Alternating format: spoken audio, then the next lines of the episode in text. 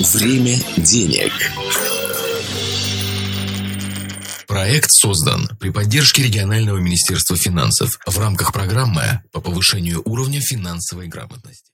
Сегодня поговорим э, на тему, э, которая, э, наверное, каждый день беспокоит э, глав всех семейств вообще всего мира. Как увеличить доходы семьи? Паша, на тебя вся надежда.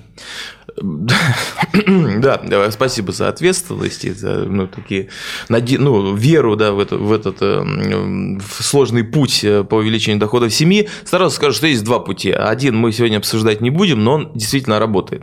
А, это найти вторую работу или третью. Да, вот, ну, вот, да, это звучит цинично, грубо, понимаю, что, ну, на это нет времени, это кажется как-то там чем-то таким, но э, дело в том, что если мы проанализируем э, страны, которые находились э, в явной стагнации э, покупательской способности домохозяйств и ну, источников дохода, да, или наоборот, там был даже какая-то э, регресс, то э, выходом была вторая или там подработка или еще что-то. К сожалению, все страны через это проходили.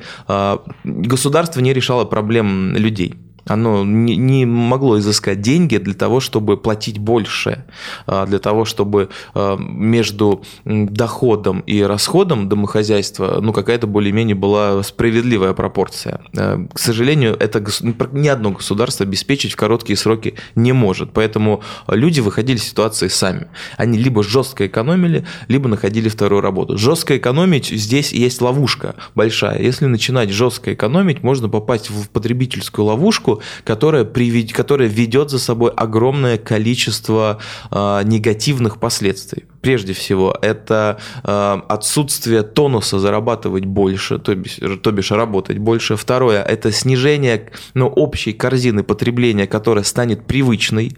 А, то есть, грубо говоря, я не хотел бы говорить о том, что а, в какую-то маргинальность начинается сваливаться домохозяйство, если жестко экономит и к этому привыкает, да? но тут не только как бы, модель потребления становится менее качественной, а тут эм, таргетинг, тут э, целевые показатели показатели этого домохозяйства незаметно для этого же домохозяйства сваливаются все ниже и ниже. И потом выбраться оттуда даже при уже более комфортных внешних условиях, то есть когда появляется больше работы, когда появляется больше, а, больше уровень дохода со стороны работодателей, а, вот, вот вернуться потом на эти же рельсы такого среднего, например, потребления а, не всегда оказывается просто даже в комфортных условиях. Поэтому мы не будем больше обсуждать вторую, третью, пятую, десятую работу, я просто лишь скажу, что, к сожалению, сожалению, это, к сожалению, это единственный верный способ э, улучшить достаток домохозяйства. А теперь переходим к пяти советам, которые в какой-то степени работают, в какой-то нет, но в любом случае вредными они не будут и ну, какой-то позитивный фон смогут создать. Итак, первое, э, о чем мы не раз говорили, вести бюджет. Э, главное правило – это начать вести семейный бюджет, когда вы вот вы ловили себя на мысли о том, что вы идете из магазина, приехали домой, разбираете покупки, неважно, что это за магазин, продуктовый, DIY, еще что-то, и вы в какой-то момент немножко, ну, э, вы как на сомнении, вы смотрите на какой-то отдельный продукт, на весь пакет, на всю корзину, или перед сном, не знаю, или когда потом залезли в бумажник и понимаете, что а зачем я это купил? А зачем я купил это все, или а зачем я купил это вот одно что-то, да? А, ведь, ну, наверное, оно мне не совсем очень нужно. Хуже бывает, когда вы купили и подумали, а зачем я это купил, а потом это еще и не подошло, или не понравилось по каким-то там а, свойствам там, потребительским, да, или техническим. Вот, поэтому для того, чтобы такого более-менее не было, то, ну, делаем домашнюю работу, а, делаем анализ покупок, которые мы совершили, что там было правильно, что неправильно, и ведем семейный бюджет, из которого пытаемся не выходить платить. Самое простое это ну, бюджет, э, ну, самый простой действительно. Я не хочу грузить людей а, какими-то там, не знаю, там разблюдовками в плане там, э, что, насколько мы тратим с какими-то сложными схемами, это кучки. То есть кучка ЖКХ, топливо, интернет, там, бензин, вот это все остальное, кучка там одежда, кучка продукты питания, например, и пытаемся в нее писаться. То есть визуально ничего не работает лучше, чем визуализация трат. То есть если мы видим, что вот эти вот 100 рублевые купюры, например, да, они уменьшаются, уменьшаются, их уже мало, а середина месяца только, значит так, мы понимаем, что это статья расходов, там, например, на там, интернет, развлечения, там кафе там, и рестораны э, у нас требуют коррекции, прям текущие, да, и мы ну, чуть-чуть выключаем, громкость уменьшаем, там реже ходим в кафе, но зато у нас останутся деньги действительно на продукты питания дома. Для этого нужно вести бюджет, ну, я не буду рассказывать, как вести бюджет, это запись всех трат прошлых и планирование трат будущих. Не на конкретный йогурт, не на конкретный банан, не на конкретную футболку, а по группам. Мы же понимаем, на что мы тратим деньги, тут никому объяснять не стоит. Одежда, продукты, коммунальные услуги, развлечения. Все, ну, все остальное можно писать в них. Вписать в них. Поэтому, ну, бюджетируем и смотрим динамику. Если вам не хочется ждать месяц, а это, ну, еще одна ловушка бюджетирования, когда, ну, люди в таком ритме живут, это не супер там интересно, да, это бюджетирование, поэтому можете делать недельное.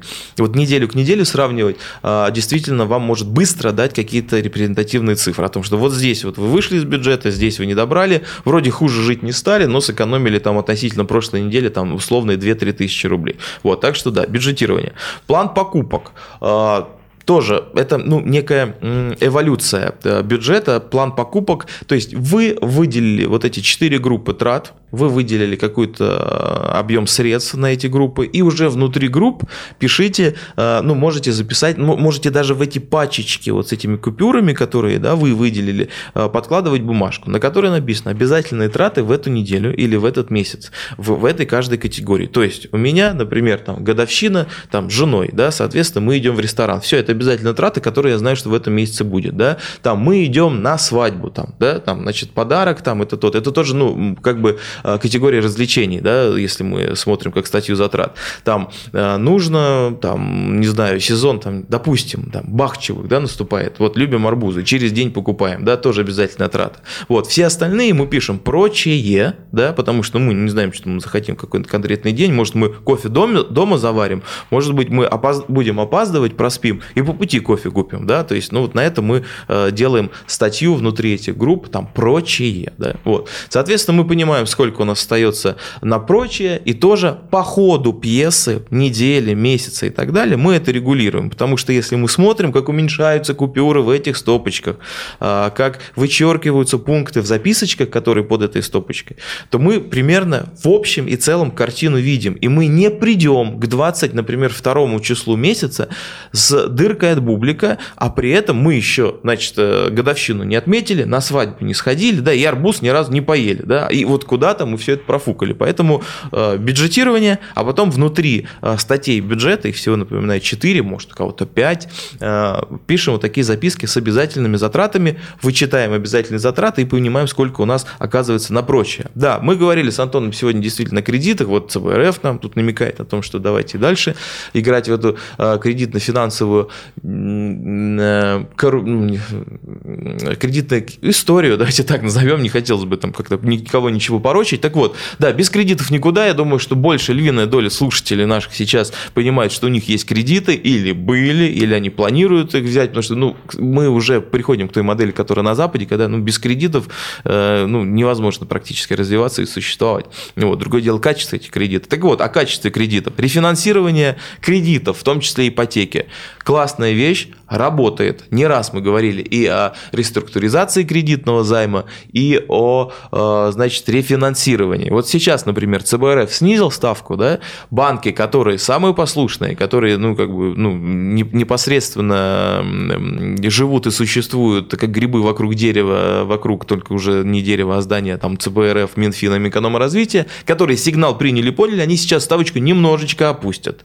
Соответственно, будут банки, которые не опустят. Ну, непослушные банки, да, есть такие. Вот, соответственно, берем кредитики, пишем все соответствующие заявления, вспоминаем эфиры или на сабкасте сайта «Комсомольская правда Калининград» находим эти эфиры, слушаем, как это все делать, а, и переносим тело кредита и, соответственно, начисляемые проценты на момент э, заявления в другой банк, который, ну, собственно, разнарядку получил от ЦБРФ и, за, и процент по там, тому или иному кредиту, ну, в данном случае мы говорим про ипотеку, снизил. И вы сэкономите заметно. Это кажется, что 25 сотых процентов. 25 сотых процентов, если мы размазываем, к примеру, на там 96 месяцев, да, которые у вас остались, скорее всего, примерно, а, то и от суммы кредита, и от переплаты, но у вас там получится, может получиться и суммы и в 80, и 120 тысяч рублей, в зависимости от той квартиры, которую вы купили, там, и, ну, и, ну, в которой, которая у вас по ипотеке. Да? Так что ну, не ленимся, это делаем. Дальше, помощь государства, есть такая штука, да, не надо удивляться, сейчас, мне кажется,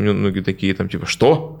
Вот, есть помощь государства, она как бы, ну, это и помощь, и с другой стороны не помощь. Почему это помощь? Потому что такие, такое есть. Возвращаем э, налоговые вычеты. Вот не забываем об этом. Вот до, до сих пор, как вот каждый раз, там, раз в месяц мы толдычим с Антоном об этом толдычим, и до сих пор встречаю людей, которые тратят на медицину, образование и недвижимость огромные деньги в течение года, двух, там, трех, а при этом не используют этот инструмент, а это тоже огромные деньги на самом деле, это большие деньги, поэтому тоже в том числе не забываем об этом. И самый спорный момент, но, наверное, он тоже есть, это инвестиции. Об этом мы тоже часто говорим, но вот тут вот я бы хотел сказать о том, что совет не в том, чтобы инвестиции делать физическим лицам, там, в ценные бумаги, валюту, там, какие-то индивидуальные инвестиционные счета, а наоборот, наверное, не делать или очень хорошо в этом разбираться. Время денег.